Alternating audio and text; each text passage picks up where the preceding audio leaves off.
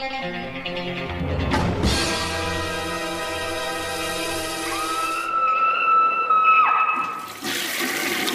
Hey guys, what's up? It is week 216. I have a bunch of movies from 1970 to uh, cover for you, and uh, some new releases, some other things. Now, I know I usually do, or I try to do these little intros for each retro year. I did one for 85. I didn't do one for 91 and 05, so I guess I've only done it once.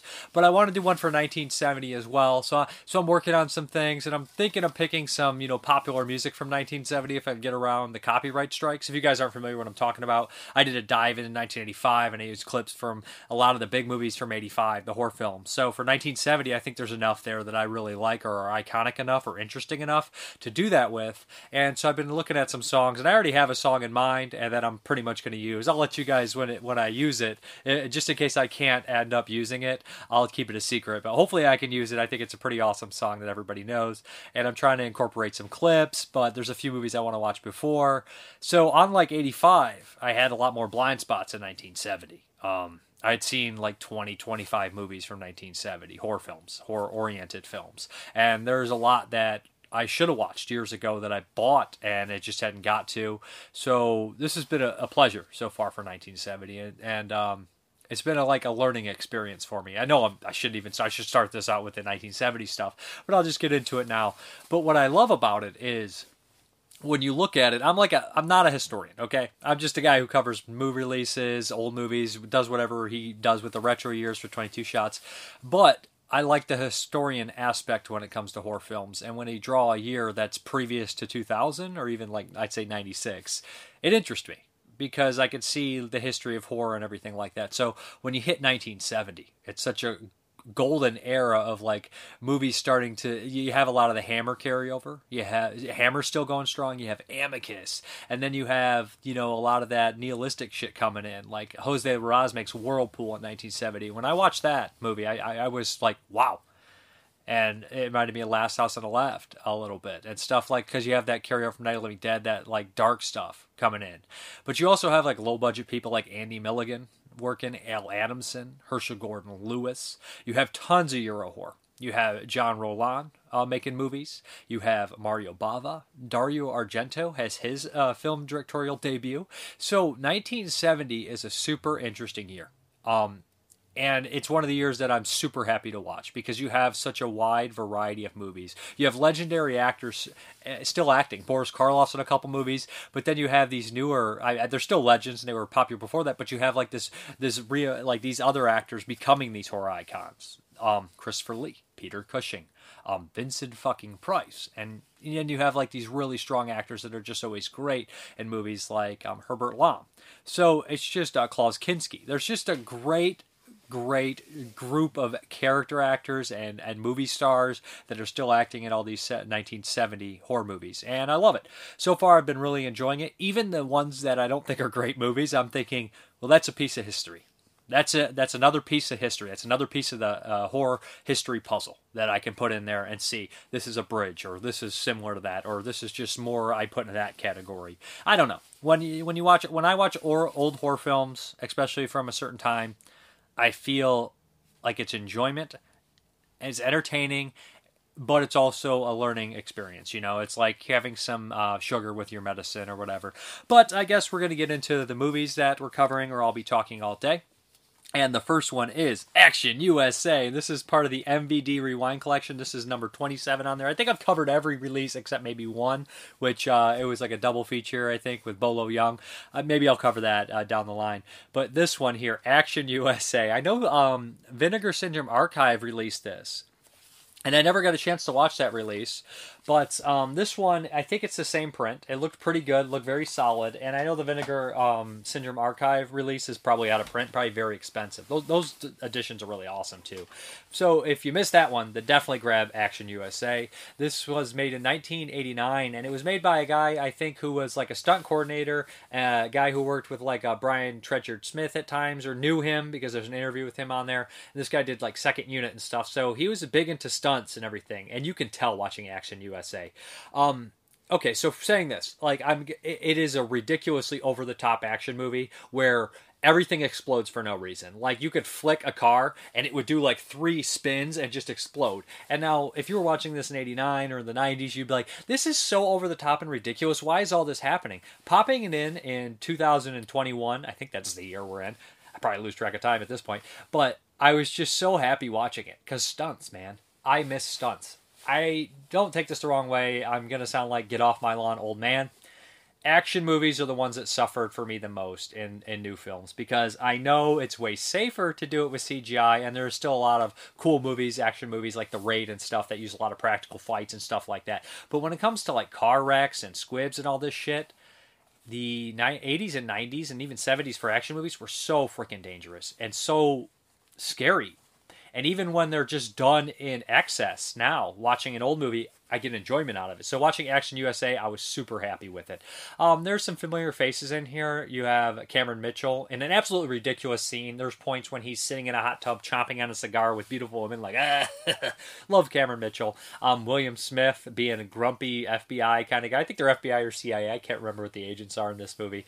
Um, that's not important. The explosions are important. And uh, who else is in here? There's a um, this guy called Ross Hagen who's in a bunch of movies, and he's just like this ridiculous henchman, which I adore door. Uh, he's hilarious in it, and uh, I'm trying to think. The, I feel like I'm missing one of the big character actors besides that. But but we have uh, the stars here or two cops. It's a buddy cop movie, um, and the lead, one of the leads, is Gregory Scott Cummins. And this guy, um, I've talked about this before. He was an actor that I had seen in a bunch of stuff and never registered until it all connected for me one day. Watching It's Always Sunny in Philadelphia, he plays Mac's father in that show, uh, Luther. And I was like, who is that actor? He is very funny in this. I love him. So I looked him up, and it all started clicking together. I saw Cliffhanger. I was like, oh shit, he's Ryan in Cliffhanger. Go fetch Wonder Dog. I probably tell the story every time I bring this actor up, but I think that it's really cool when you know this character actor forever and you don't put a you don't realize it's the same guy until you're like, oh shit, that guy's been in like 20 movies I've seen, and he's always entertaining.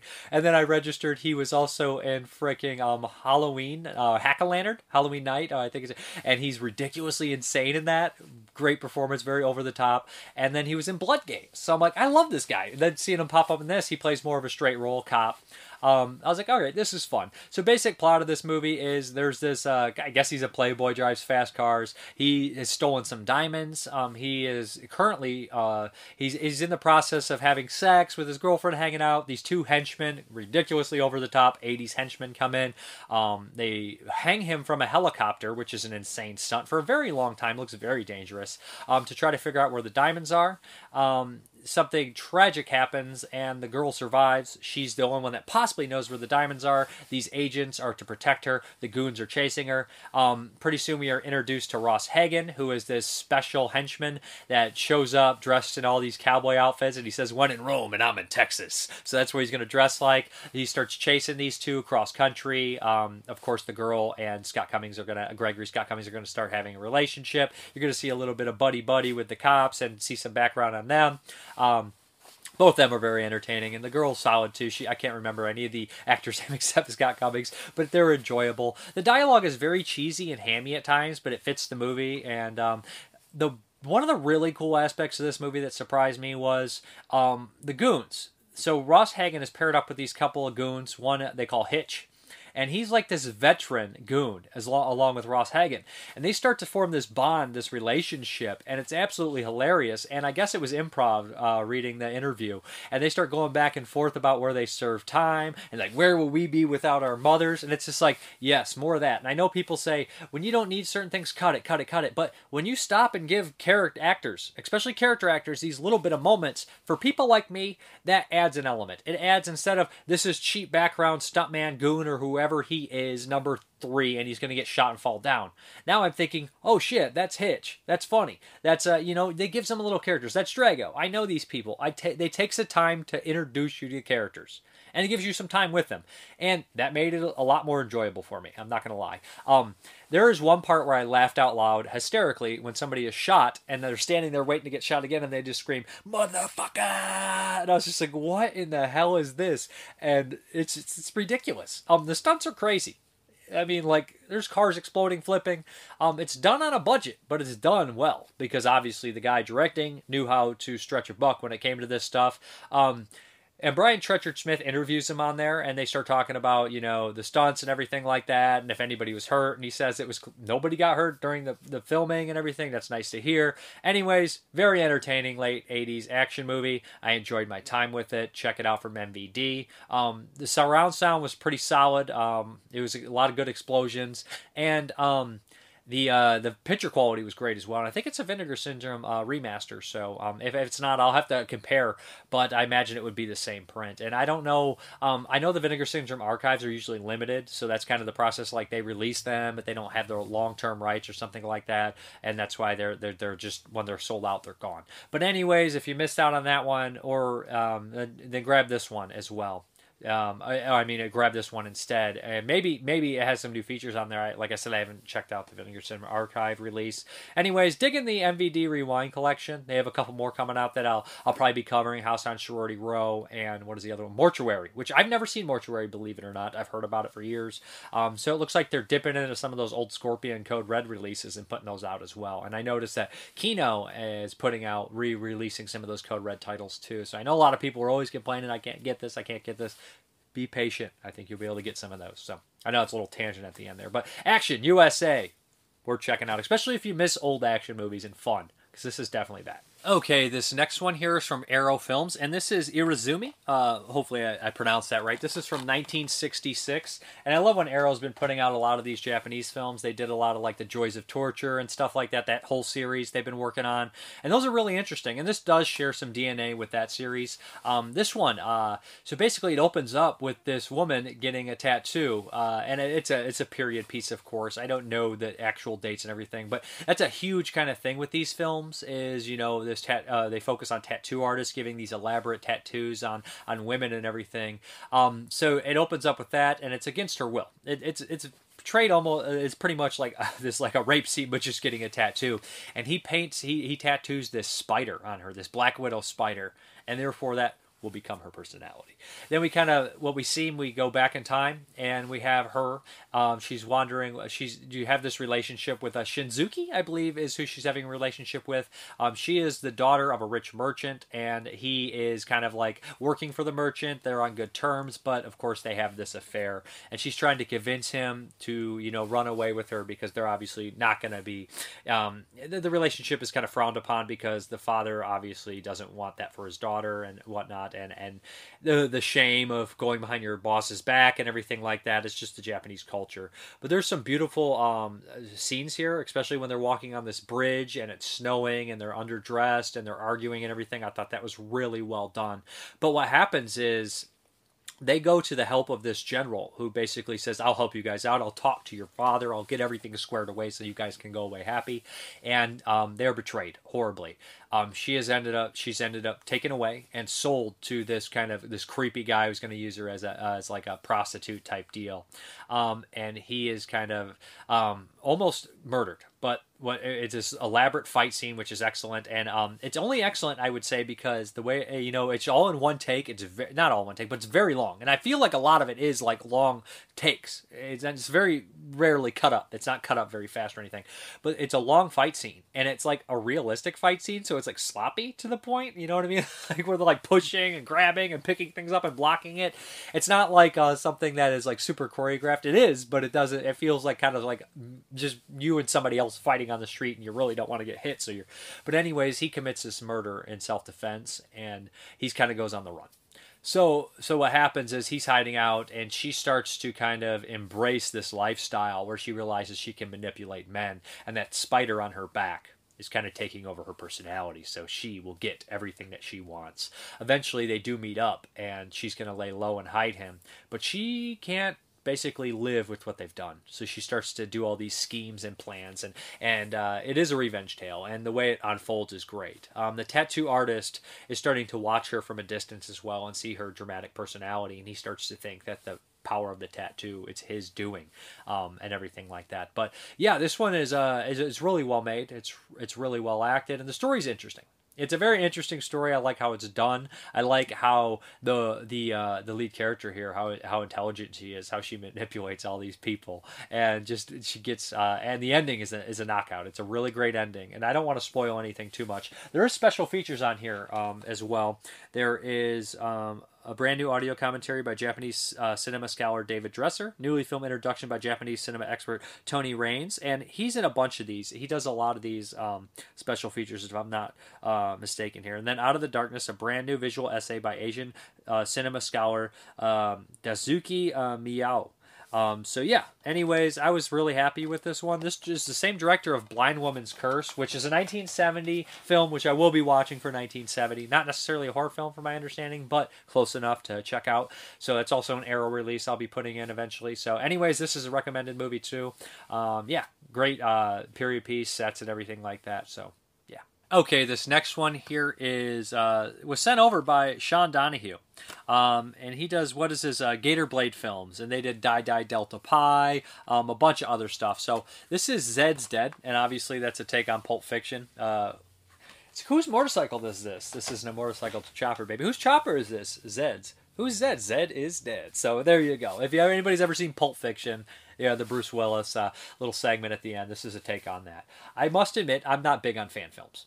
So take that with a grain of salt. I'm not big on fan films. I'm not. I, I'm gonna probably be a little bit harder on fan films than that. I I, I, just, I feel weird about them to be honest, unless they're 100 percent out of pocket. That's how I see. You know, like a lot of people are putting out these Friday 13th and they're like, well, all the money goes to something. It's just like, yeah, but you're still benefiting. And and Sean Donahue's already been doing these movies for years and years, so he's not like making a name off of it. It's not like he's gonna get rich and famous for making a fan film of Pulp Fiction. You know, it's not like a I shouldn't even get down this diatribe. You know what I mean? Like there's this diatribe where I'm talking about people being like, "Well, I didn't make any money off this Friday Thirteenth movie yet. I got millions of do- millions millions of people uh, eyes on it, and I got a bunch of exposure. So therefore, somebody hired me for a different job over somebody else who made a bunch of original films. So I feel really weird about fan films. Okay, that's just that's how I feel, and I'm, I'm just not gonna really change my mind about it. This one I do feel a little bit different. Maybe it's because I know Sean. I know he's a good guy. So therefore, I'm conflicted. So therefore, it's like all these these things on here, like these caveats. It's like I know Sean, but I also hate fan films. So here we go. And uh, Gator Blade. Uh, Sean makes really low budget films from Florida.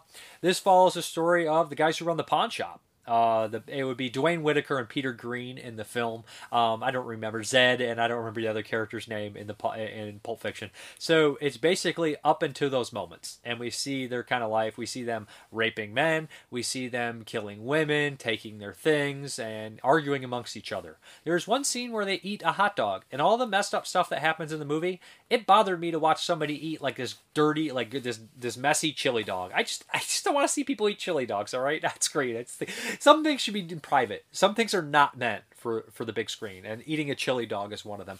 Um, so it does have uh, you know that kind of almost like a wannabe uh, Quentin Tarantino dialogue, and it's a really hard thing to do. Like when you do try to do the Tarantino style dialogue, it's just like, is this up to snuff? I don't know because you're never going to get the actors to be up to snuff with Tarantino caliber actors. And, and I'm saying that, and it's just a low budget film, so you know, there's the acting ranges. Some are better than others, and I don't, I don't ever want to point anybody out who's bad or who's who's great, uh, especially on an indie level. That's why I don't particularly like reviewing indie films anymore in general because it's it's I, I don't want to be rude at the same time, you know, but you have to be honest. So like acting ranges in all indie indie movies, um, and like I said, it's kind of a weird thing to be in to play another character, you know, who's already been established in a film. So it basically is a bunch of vignettes of people walking in and being killed. Um, the special effects are, are, fairly minimal, to be honest. There is like a graphic rape scene right in the beginning, and uh, they the people they kill sometimes it will just follow them around for a little while before they're killed. And there's a, a, lesbian couple that I genuinely was just like, oh, they seem nice. And then when they're killed, I'm like, ah, I just feel kind of shitty about it. You know, I just felt kind of bad for them in, in, general because they're set up as nice, and it's just like, oh, I know they're dead, and I know kind of where this is leading. Um, there is some humor with the gimp, actually played by Sean Donahue, as you can tell, and it's just a, it's just a strange kind of film that I don't know what to really say about it. You know, um, it's I don't I don't I didn't really I wasn't bored throughout which is strange. You know, like a fan film typically never bores me, but I just feel strange about it in general. Um, yeah, so like it, it, they did kind of tackle the weird sexuality of the two more than you would expect because like like when you watch Pulp Fiction, I I guess like I never sat and thought, who the hell are these weird guys that run this pawn shop that are willing to rape two guys that barge into their shop? Like, but if you think about it, you're like, those are really weird fucking characters. Like, where where they come from? Who the hell are they? What are the odds of this happening? So I guess it does make sense to focus on those two if you want to make something really perverse and be like, let's make these two. Let's see what their backstory is. And they do kind of explore some of the stuff that these two are in somewhat of a relationship, a uh, romantic relationship. But yeah, um, I don't know. It, it's up to you guys. If you like the trailer, if you like super independent stuff, you might be interested in it. Um, it, it's different for Sean. You know, he typically does. He did some slasher films, and then he did a lot of those um, escort service movies. Um, so I don't know if you like these uh, these Gator Blade films, or if you like his work or anything like that. Low low budget, no budget Florida horror films. Then check out the trailer. You may like it, or you may be completely disinterested in it. My job is not necessarily to tell you if it's good or bad just to see if you're interested in it. I kind of try to just get let people know the gist of things and make up their own mind, right? Um, sometimes my opinions spill over a little bit more, but hey, you know, it's kind of like it is what it is. But anyways, that is uh, Zed's Dead. Okay, this next one I had seen before, and I don't know if I ever covered it on this show since it came out in 2015. I don't think so, but um, I, I, I am on the summer series. I'm not on 2015, but I had a sh- I was like, well, I think this one's gonna make it, and I hope it makes it.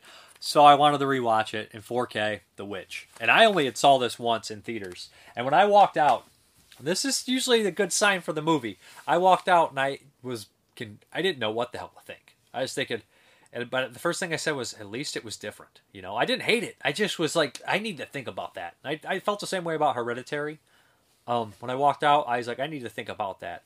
It's a discussion movie. When you walk out of The Witch or Hereditary or Midsommar, you're like, I just want to talk about it and make sure, or It Follows even. I was like, I want to get it on the table and see, you know, how I actually feel about it because there's things in it that are just like, I just, you know, you're you're almost lost for words and you just gotta you gotta like dissect it or comprehend it or or you know let things sit for a minute. Anyways, on this in this watch, I, I remember I think it's a great movie. I think that it's one of these movies that is very impactful and, and been one of these movies that really left a mark on horror history. And people are like, horror history? Anybody that doesn't think The Witch is a horror movie, watch something before 2000. Watch a horror movie from 2000. Watch an old Hammer movie. Watch a Gothic film. Really, I don't understand how I'm going to go on a, tyrant, uh, on a tangent here. I don't understand how people look at The Witch like, it's not really a horror film, is it? Yes, there's drama in it. But just because a movie tackles something seriously, like it shows human emotion or, or people having these, these psychological issues amongst each other, and it's well done and there's arguing and acting and shit, doesn't mean that it's not a horror film. The first five minutes, spoiler here, first five minutes of this movie, a baby is ground up into paste, rubbed on a broomstick so a witch can fly. This is the bare beginnings of horror films. If you go back in old times, everything was a witch or a vampire in this kind of sense, okay? It, it gothic witch vampire shit. you watch Viy or something like that's like an old story, like all these legends and shit. This is horror, man. This is the bare beginnings of horror, like this kind of stuff. And it's like this uh, puritanical nightmare, you know, for people that are religious. Anyways, what happens is we have these settlers uh, recently from England um, they are a proud family. The father is super proud, and they are banished um, from their their um, their plantation to kind of leave town because he's pro- he's pro- uh, prideful and he's judgmental of everyone else, which goes against what he should be in the first fucking place, right? Um, because he's a hypocrite, and you realize that all these characters are carrying a lot of uh, baggage and they're hypocritical, and they all have sin. So, perfect magnet for a witch, right? Um, they move into the the woods and uh, at first it, they're trying their best. They bring what they can. Their their their livestock, their family, their dog. I mean, there's there's several kids. There's a pair of twins. There's the older daughter, um, and two kind of um, and a son and a baby. So there's a big family, um, like five kids and a mother and a father, a dog, and their goats and everything like that. One of the goats is Black Phillip. Uh, so yeah. Anyways, they they move out and shit starts going bad right away. Um, the baby, like I said, is snatched and turned into paste within five ten minutes of this film, which is a really bothersome, disturbing scene, and pretty much tons of dread comes in. Dread. Um, they set all these things up about the characters, and and it all comes to fruition when they're at each other's throats when shit starts to get peak level. Father, all he can do is cut wood. Uh, the mother, she's proud, you know, of that cup. She has that cup and everything like that. And the father's too proud to send him back to the village and beg for help. And and it's just all these things about it. The twins in here are absolutely little bastards, and they keep telling that they talk about Black Phillip, and everything like it just starts off small, but it's all set up perfect, and at the end it comes to. And what the the lead character in here does, you don't blame her. You really don't. At this point, you're like, well. If you tell someone they're bad enough for so long, they will become that thing that you're telling them. If you treat something like dirt, occasionally something will become dirt. They will become what you're telling them they are. Um, and somebody once told me that. They said, if you tell somebody they're shit long enough, they'll start to think they they'll they will start to think it and they'll become it. And I was just like, you know, that that and, and this whole thing here, and, and it's just the one thing I didn't remember from watching this film actually is that they do show a bit of the devil. So there's going to be spoilers here, and I would have preferred the devil to be more in the shadows without seeing them. The voice was fine enough. Um, Black Phillip's fantastic. I, I love the idea of you know the the goat. Goats are awesome in movies. Even the old Dante the Dante Tomaselli movie. What was it? Whore with the goat. Obviously, representation of the devil. But the devil takes the forms of, of um, a crow in here, a rabbit, a goat. I mean, how is this not a horror movie? It has Satan, it has witches, it has fucking people getting killed. Um, I don't know. The acting in this movie is next level. Everybody in this movie is fantastic. It's not easy to find kid actors, I imagine, that are this good. Especially the dialogue they have to deliver, especially in the dialect they have to deliver. The father is great. Um, the, the set design is great. I mean, that is the set design, but the location is beautiful. Um, the atmosphere is great. Um, this is a fantastic movie.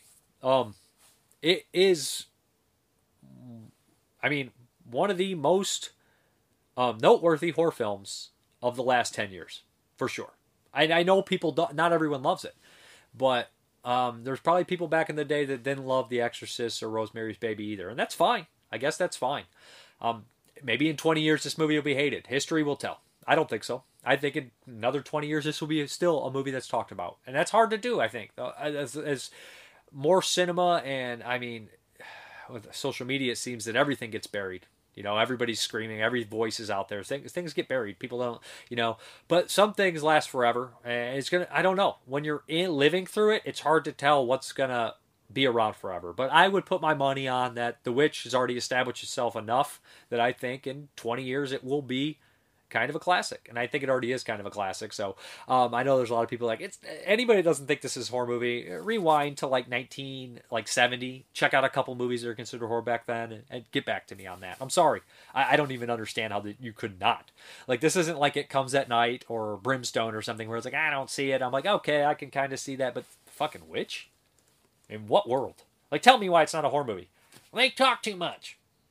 I, uh, it, uh, and anyways, and I I've heard the story where it's like they were actually just poisoned by the corn. It's just like then why show the baby get ground up? It's like well that's them imagining that the baby got ground up. Okay, okay, and I know that's a fan theory and that's fine and that's cool, but that's not what what's actually happening. Uh, you know. anyways, the witch looks great in 4K too. Sounds great in 4K.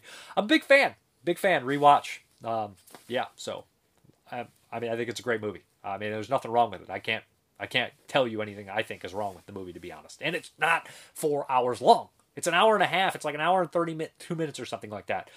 And like I said, if you're going to have that kind of slower build and everything like that, you can be long. I know, I know. But when it, it works really well for The Witch being that pace, at that time, and it comes at night being at that time. So you don't have to be a four hour movie to be a slow burn masterpiece. And I know people, but you can be a four hour movie and be a slow burn masterpiece too.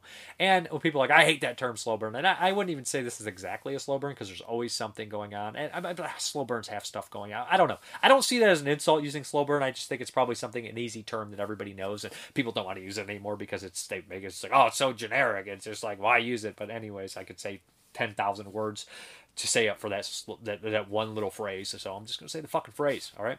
Uh, the Witch. Love it. Okay, this next one here is from 1970. We're getting into the 1970 movies, and this is by Jean Rollin. Um, this is the Nude Vampire. This is the second vampire film, I believe. His first one was Rape of the Vampire. It was black and white. Not watched that yet. This is part of the the Kino box set. So the nude vampire. I was reading Letterboxd reviews and it said she's neither a vampire or nude. like, and I was like, yeah, you're right. This is a weird ass movie. Jean Rollin is a surrealist. His movies are super bizarre composition on match, cinematography on match, especially on a budget. This is kind of stuff where you watch a character walk around for 20 minutes and then it will zoom out and they'll be in like some coliseum and like 20 30 characters will be on the second deck and they'll be on the bottom and they'll all walk out holding torches and they'll all walk one way. You're like, you know what? That shit's not easy to do to get everybody together and stuff. It's just like you can make a low budget movie, you just have to call in some favors. I mean, you can make a low budget movie and make it excellent.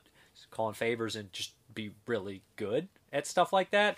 So like, okay, boy, this is a weird movie. It, has, it follows dream logic for sure. Um, right in the beginning, we have this guy who seems to be falling around this beautiful woman.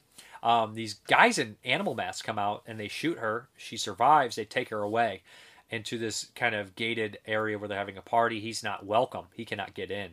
This guy looks like Bruce Abbott if he lost 50 pounds. And Bruce Abbott, from the animator, he doesn't have 50 pounds to lose. So this guy is very thin. Everybody, I made a joke on Internet Movie Database. Uh, my review was average BMI in this movie is 15.2. Everybody is super skinny and super beautiful, and like watching it, I'm like, man, I'm like, I'm like three times the weight of everybody in this movie, and I'm like, I think I'm normal. Maybe I'm normal weight. I don't know. Um, French people make me seem fat. Um, anyways, I was watching this, and so he's obsessed with this girl. He tries to follow her into a party denied, of course. Eventually, he sneaks in and he realizes that this party is uh, a weird suicide cult that worships this woman, and his father is behind it. So it's like right there is dream logic, like the idea of stumbling across this strange situation like that and then tying it back to your father. You're like, what are the odds? What the hell is going on? So, anyways, he becomes obsessed with this woman, um, trying to figure out what's going on. His father, he he's like his father's trying to stop him. He has these goons, and then his friend gets involved, but there's these assassins and everything, and people are getting picked off. And then there's this weird, strange guy wandering around, and it turns out that there's kind of a, a fight for this nude vampire.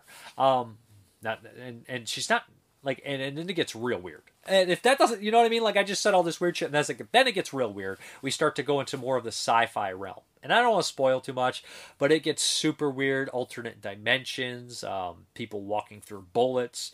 Uh, I don't know. It's shot in a beautiful, um, like chateau. Um, gorgeous on the outside, gorgeous on the inside. Um, the lighting's fantastic. It's well shot, well maintained. Tons of nudity for 1970. There's explicit nudity. Um, and, and stuff like that. So very welcomed, uh, very ahead of its time, probably for 1972. Very different. Um, liked it, enjoyed it. Um, beautiful to look at. Story is lacking, but that's what it's kind of going for. It wants to kind of leave some elements out in kind of logical sense at ter- certain times, logical story points but it does have a story and you can follow it. It's not complete insanity, but it's just very dreamlike, of course, and that would be similar with some of his other films. Um, if you haven't seen any of his movies, I would recommend checking out Living Dead Girl. That's the one that I think is the most approachable for me. And Grapes of Death, those two I thought were both great. Living Dead Girl is amazing. I love Living Dead Girl. Um, I think Rob Zombie took some samples from that one. Um, I know he took samples from Jean Rollin. Well, the song "Living Dead Girl," which is the movie he took samples from in some of his musics. Musics. Um, but um, yeah. Anyways, "Living Dead Girl," "Grapes of Death" are really great. "Fascination's" really cool. So I'm not seen all his movies. I've seen a handful, and I've liked everything except Zombie Lake. But Zombie Lake is the uh, Satan. It's Satan on film. I'm pretty sure that that's the devil incarnate on um, some sort of celluloid. Anyways, uh, the nude vampire uh, recommended. There's an interview with Jean Rollin and one of the collaborators of his, and an introduction with Jean Rollin as well. You can watch the movie in English. You can watch the movie in French. It's up to you. Okay, the next one from 1970 is one of two films that Mario Bava directed. This is Five Dolls for an August Moon. This is an Agatha Christie type story, you know, 10 Little Indians. Um, and of course, it has that gothic flair because they're all rich. Richer than uh, you know, richer than God, and they're all hanging out at this this kind of isolated uh, island kind of deal, and people start to get picked off. Uh, familiar faces: Edwidge Fenech, that's right, from all the Sergio Martino um, Gialli uh, gorgeous Edwidge Fenech. Um, I'm not sure if she had done. She, I'm sure she's done something before this, but this is the uh, maybe the one and only time she's been with Mario Bava. Not 100 percent on that. Howard Ross um, from Don't Torture a Duckling. Oh, he's got all his digits in this one, and William Berger from tons of he's in gialli he's in westerns um, german actor of course he's a bunch of stuff and some more familiar faces. Those are the three that stood out to me. So anyways uh, there is a scientist that has this uh, secret I, I, don't know he's like a scientist and he has a secret server that's going to help with manufacturing business. It's going to change it's going to it's going to change the world right? And these three rich investors want it. They all take everybody out to this kind of this villa on an island and they're isolated. The yacht's not there oh god, the yacht's not here. What will I ever do? Um, and the speedboat's missing after there's a murder. So um, the houseboy is murdered. And yeah, so therefore they're stranded. They're all pointing fingers at each other. And I did not know who the killer was. I did not guess who the killer was. I don't even know if you could guess who the killer was. But people start to get picked off. And the bodies are all put in the freezer. and I guess they're like dolls because they're hanging there in the freezer. And every time they do it, they play this music cue and then show them st- sit next to like a uh, rack of beef works really well. Very entertaining stuff here. But uh, yeah, there's, there's a lot of dialogue amongst them. Um, there's lots of these kind of like uh, long camera shots, so they didn't have to change a bunch of angles. I mean, I changed change camera shots and, and, setups and everything. But I always love that style with Italian cinema. You know, like we'll go through here and then we'll pan over and have that just so we don't have to ch- change camera setups and lighting and everything. I think that the whip pan and zooms and stuff that uh, the Italian films have done, um, although it was for to save money, it literally created created a style that um, any like you know aficionado of Euro horror absolutely adores. And Bava, you know, he was a cinematographer and he was a you know a jack of he was great at everything and that kind of stuff. So although people call this lesser Bava, for my understanding, I still thought it was vastly entertaining and very well put together. Um, the very ending of the movie, I thought. Eh, a little iffy on it to be honest. I was kind of I could have went without that little little bit at the very end.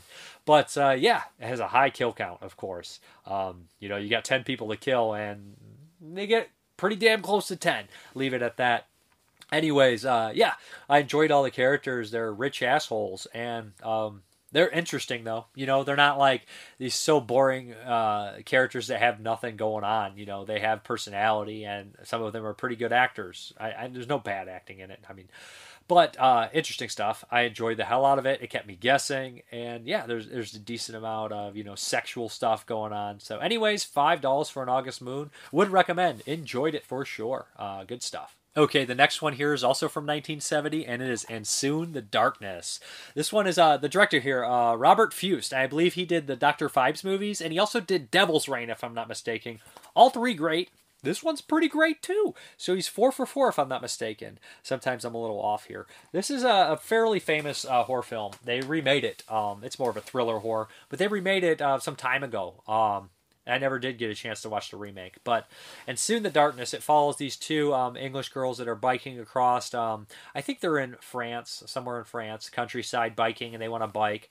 One uh, at one point, there's this guy in a motorbike kind of riding around. He has these big sunglasses. One time, I saw the direct the cinematographer in the sunglasses. We're gonna let that slide, all right. So um, maybe it's just a 4K restoration. Looks so damn good, I can see everything.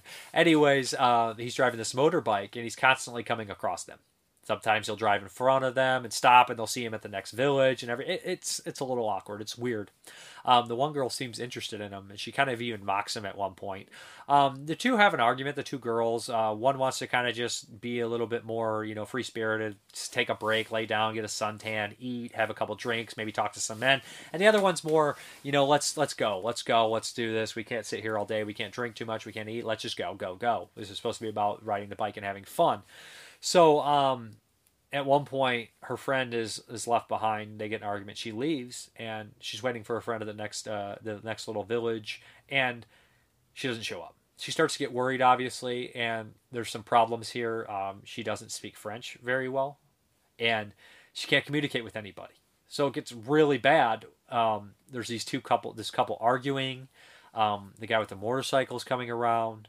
She ends up going to the police station eventually when something weird happens. And I, I don't want to spoil anything too much because this movie, although it seems fairly obvious what's going on, it's not as obvious as you think. And the reveals and everything, how it unfolded, and who the characters are, and what happened previously, really sets the stage and for mystery. Um, I think it's well shot. Um, it's it's a rare horror film that's shot entirely in the day, which is very cool. There's very rarely any night scenes, if maybe maybe not any. Which uh, it's hard to be creepy, hard to be scary in, in the bright sun, but being uh, that you don't they don't ever put subtitles up for what the French people are saying, so you're like, oh fuck. You can imagine yourself being in that situation, not knowing a language, being a stranger in a strange land, right? Um, and all these people have history amongst each other and something tragic happened in this town that nobody really wants to bring up because they're directly involved probably but anyways good film uh, recommended and soon the darkness uh, entertaining stuff uh, good thriller horror film for sure Okay, I'm going to be very brief with this one here. This is The Amazing Transplant from 1970, of course. And uh, I don't know much about to say about this Doris Wishman movie. Um, I, am not too familiar with her. I know she did A Night to Dismember and some other handful of movies, and she's got a cult following. She's very popular. I know a lot of people that love her. Love her. So, uh, Amazing Transplant. This is a weird movie. Uh, this is a softcore film, maybe bordering hardcore less horror than expected, but I just kind of watched a little bit of exploitation horror, you know, everything. Anyways, what happens here is, all right, um, this woman, uh, basically, it basically follows this guy who goes around and he he in the very beginning he murders this woman, he strangles her and uh, I think rapes her, and we see all these times when he encounters these women um, through a police officer. Basically, his uncle is a police officer. He's talking to the guy's mother because she wants him to do the right thing, make sure her son's innocent, all that kind of stuff. And the police officer goes about and and police procedural kind of form and talks to everybody that the son encountered and realizes that he raped all of them and we're kind of like skidding around stuff, but it's basically the formula, and it's like an hour or so. At one point, she he walked into this one hotel, this room, and there was like a painting, a portrait on the wall, and it looked just like Andy Milligan. From I was like, is that fucking Andy Milligan on the wall? I mean, this movie makes sense to have a portrait of Andy Milligan on the wall in this kind of caliber of a film, right? So I, I know it can't be, but uh, so I'm watching it, and um, the big reveal happens of what the amazing transplant is, and the way that the character delivers the line made me laugh hysterically. I laughed out loud. Um, I, just, I don't even want to say it because it's just that that scene in general is pretty funny. The concept of this movie is absolutely insane. Um, maybe it was ahead of its time in some in a little bit of things. They have a, a lesbian relationship in here. Um, and there's a lot of sex and nudity, um, a lot of unpleasant stuff because it's mostly rape here and there. And I again, I don't want to spoil it. If I say anything else, it'll be spoiled. So, slight spoiler. The movie's called The Amazing Transplant. There should be a giant dong. All right. Why isn't there a giant dong in this? It's the Amazing Transplant. I there needs to be a, a Lexington Lexington Steele style dong in the Amazing Transplant. You know, all right, give it some uh, drill bit. Is drill bit the Andy Alex Chandon movie with the giant, or is that Bad Karma? One of those two. Anyways, I don't fucking remember which one it was. It's Bad Karma or drill or drill bit. Anyways, uh, Giant Wong, uh, Amazing Transplant. It's not really my thing. Okay, it's just a little too dull and repetitive at the time. And, and, these aren't movies aren't meant to be like watched a hundred times. It was obviously something you went to the theater, the Grindhouse Theater, or the or drive-in, and you saw like three films, and you just kind of, you know, jerked off in the seats and got up and left or something. I don't know. But The Amazing Transplant, I can't give this a recommend. I, I know a lot of people adore it and stuff like that. It's just not my thing. Okay, now I, am not going to go through this whole box set. I do not have the time to do that. I'll, I'll do some here and there. But these two were made in 1970. There's a couple more from 1970 on here. This is the um, Dungeon of Andy Milligan, and I'm gonna talk about the blood uh, bloodthirsty butchers first. So yeah, all right. Um, on my review for Bloodthirsty Butchers, I made a really stupid joke about. I just on Letterboxd, I ended up follow me on there. It's Mr. Parka. Um, no word, no no spaces or periods, just Mr. Parka. I made a stupid joke that I said um, Tim Burton would be rolling in his grave, implying that Tim Burton is dead implying that he initi- he wrote Sweeney Todd originally, and implying that this movie wasn't made several years before Tim Burton's uh, Sweeney Todd. Anyways, um, Andy Milligan is a director that I always kind of avoided, to be honest, along with like names like Al Adamson and stuff. And like I talked about the history of horror, being interested in that. So I am interested in like I always avoid even Gordon Lewis, Herschell Gordon Lewis, and Ed Wood because everybody would say that the movies for, as a young kid, oh, they're awful, they're unwatchable, they're trash. But then again, in my review book, they gave Zombie one star. So what the fuck do reviewers know, including me? What the fuck do I? I don't know anything. So, um, I always avoided him for the longest time. Now I've of course watched a bunch of Herschell Gordon Lewis movies, a couple Al Adamson movies, and this is my first go with the Andy Milligan movies. I bought the set because I'm interested in the history of horror films, especially from early. So even if I don't like the movies, I'll be able to kind of put that pace, you know, that piece of the puzzle in there and kind of understand horror as a whole more. So I'll learn something, right? So, uh, Bloodthirsty Butchers. Okay, this one was actually shot in England, which is crazy because you know Andy Milligan's not from there. He made super low budget movies in America. Um, he ran a dress shop. Interesting guy hearing stories on here um, and listening to some things about Andy Milligan. He had led a very strange life, made some very strange movies, and had a you know kind of a, a tragic end. Um, he was not apparently a nice guy, from my understanding. But Bloodthirsty Butchers. Let's get into the movie a bit. Uh, yeah, this is Sweeney Todd again. It's very disconnected um, we know the Sweeney Todd story is we have the the woman running the meat pie store, obviously selling um, Soylent Green. You know, people chopped up into these meat pies. People are coming to them and buying them, and there are people in there, of course. The barber Sweeney Todd is killing them and selling the meat product and and everything like that. This it kind of cuts out like the Beadle, all those guys, like that rich person up top and everything, and it kind of just focuses on you know Sweeney Todd and um, I can't remember the uh, person's name who basically feeds the meat pies. It's Angela Lansbury in the musical that I've seen, or so um, basically that. This isn't a musical. It's not a musical. Um, although it would have been better if it was. Uh, so basically, it focuses on them and the relationship they have with tons of people. So Sweeney Todd seems to be having like screwing everybody in town, and a lot of the characters are like killing people separately, and you don't ever, if you didn't know the story of Sweeney Todd, you just be like, what the hell's going on? Like it wouldn't register to you that they're connected and selling the body parts. So like it's really disconnected, and there's lots of times when they'll literally be like these scenes of exposition, like ver like dumps, where there's like, I ran in and I saw them fighting, so you better get over there. Just so it's like super easy, so they can like have the cops cops run into this place to to tie the ending together because otherwise it would just be like how'd they get there? So it's like lame attempts at that. There's like scenes where they just like trail off and introduce this character who works in a play just to have like all this stuff in here to pad the runtime and have arguments and stuff like that just to kill her off. Um, but her character has some of the better scenes. Like she literally spits in a guy's mouth. There's lots of people spitting in each other's faces. And it's like psst, psst. i was like oh man that's gross. But uh, she's just like mean and gets what she wants and everything like that. And there is uh, a strange scene where I did not expect Sweeney Todd to kill a character that they do. Um, anyways, um, I know that Andy Milligan was like a homosexual, and like you could kind of tell by some of his casting, like just some of the people, like they'll be like, well, they're focused on a sex scene, but like you see more of like the male, the butt, like the than anything else, and you're just like, yeah, well, I just focus on that kind of stuff over the because typically it's always breasts front and center in the films. Um, so like they, they kind of always have like these strange actors in here that are always like super extra, like completely over the top and bizarre and just weird performances. Um, but a lot of them feel like theater actors. So like as like they're not like not all of them are theater actors, but some of them are like super over the top, like they weren't corrected. Like so they're like yes, that is absolutely. It's just like whoa, take it back like to like ninety or something. You're at like 120 right now. But yeah, so so it does that. Um, but their performances are fun to watch because of it. Like you know, it's completely over the top. The gore effects aren't great. Like they'll literally like have a shot and they'll do this, and there'll be a cut within the middle of that shot instead of like going like cutting to something else. Like they'll just cut right in the middle of that, and you're just like, what the fuck?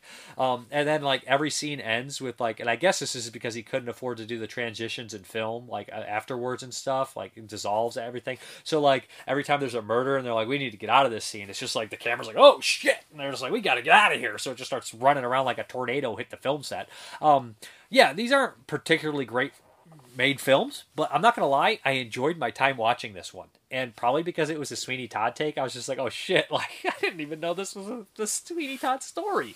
Um, you know, obviously the quality is not great on these; they're very low budget films. Hell, like tons of his movies are lost forever, so uh, I think this is uh, just, I did enjoy my time with it. I just can't really give it like a strong recommend or anything like that. There's a trailer on here. That's the only special feature on uh, Bloodthirsty Butchers uh, as far as just this disc is concerned. Okay, so the other bad boy that I'm going to cover this week in this Andy Milligan set is Torture Dungeon, and yes, this is a period piece. Believe it or not, uh, I think that all his horror films they said were pretty much period pieces, or a lot of them were, and this uh, involves uh, lots of taboo subjects, uh, incest. Um, of course, murder, abortion stuff, which Sweeney, the Sweeney Todd Bloodthirsty Butchers also involved in abortion and everything like that. Um, so, anyways, what we have here is the Duke of Norwich. Uh, basically, wants to get his family wiped out so he can take, you know, the throne. Um, the guy who plays the Duke of Northwich, uh, Northwich is super extra, super over the top, and just a dementedly gleeful, goofy performance that I actually enjoyed quite a bit because he's just so nonsense. Lots of bad wigs, lots of bad mustaches, all that kind of stuff going on here, and uh, probably not very period accurate clothing. But like I said, uh, Andy Milligan, I've heard he ran a dress shop before he was doing movies, so he probably was making all his own like wardrobe and everything. I think that's what they implied from the stuff I was listening. So that's kind of funny. Um, and the idea of doing a period piece on a budget is just insane to me. That's obviously not going to turn out very well. Um, the movie's ridiculous as hell. Um, there's lots of weird, strange sexual stuff, of course. The villain in, Nor- Norwich um, basically forces a uh, two of his servants, um, one of uh, who's a hunchback, to have a menage a trois with him. It's a very awkward, um, weird sex scene where the hunchback is obviously wearing some sort of flesh skin uh, suit underneath. Um, so obviously budget constraints there. Uh, it's just a ridiculously goofy and over the top movie. It's called Torture Dungeon, but you only get a slight glimpse at the Torture Dungeon. Very quick shot of it. Not very much of a torture dungeon. Not very much about a torture dungeon. It's more of a family drama with incest and arguing and lots of that kind of stuff. But the main villain's performance is that of a Disney caliber villain over the topness to like it, it just it entertained me. I'm not gonna lie.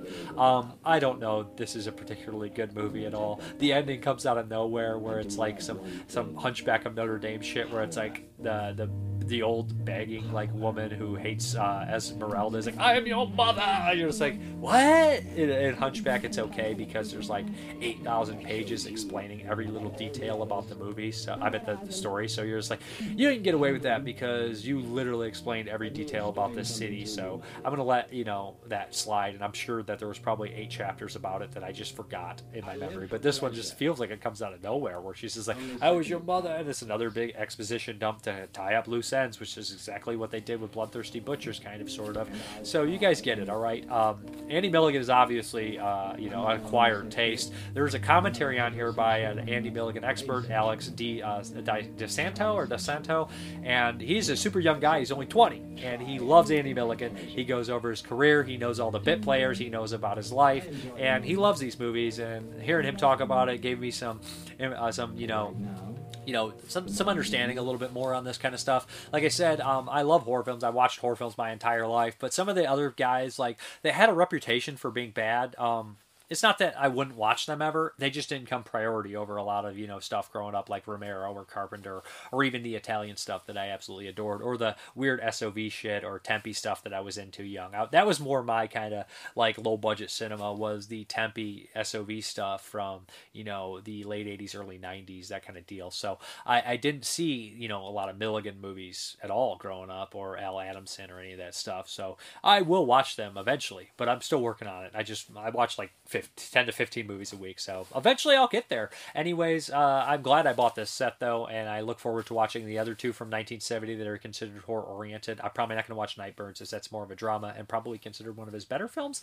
Anyways, um, yeah, Torture Dungeon, I would put it as the lesser of the two that I watched. Bloodthirsty Butchers is more on top of that one for sure. Okay, this next one I'm going to be fairly brief with. It is Terror in the Streets, and this is by the same director of the um, the Arrow put this box set out, called the Bloodthirsty Trilogy, which is these three vampire movies, these Japanese vampire movies made from like 1970, 1972. They're all the same director, and this happens to be the same director as well. Terror in the Streets. This is more of a thriller. Um, the description was like an invisible man, but they didn't mean actually invisible. So I was like, oh, is this an invisible man story? It was kind of just a vague, like you cannot see. It was just a bad translation of it. So essentially, what we have here is this woman who, um, for no reason, one day she's fired from her job. She demands to know why. She doesn't get a reason.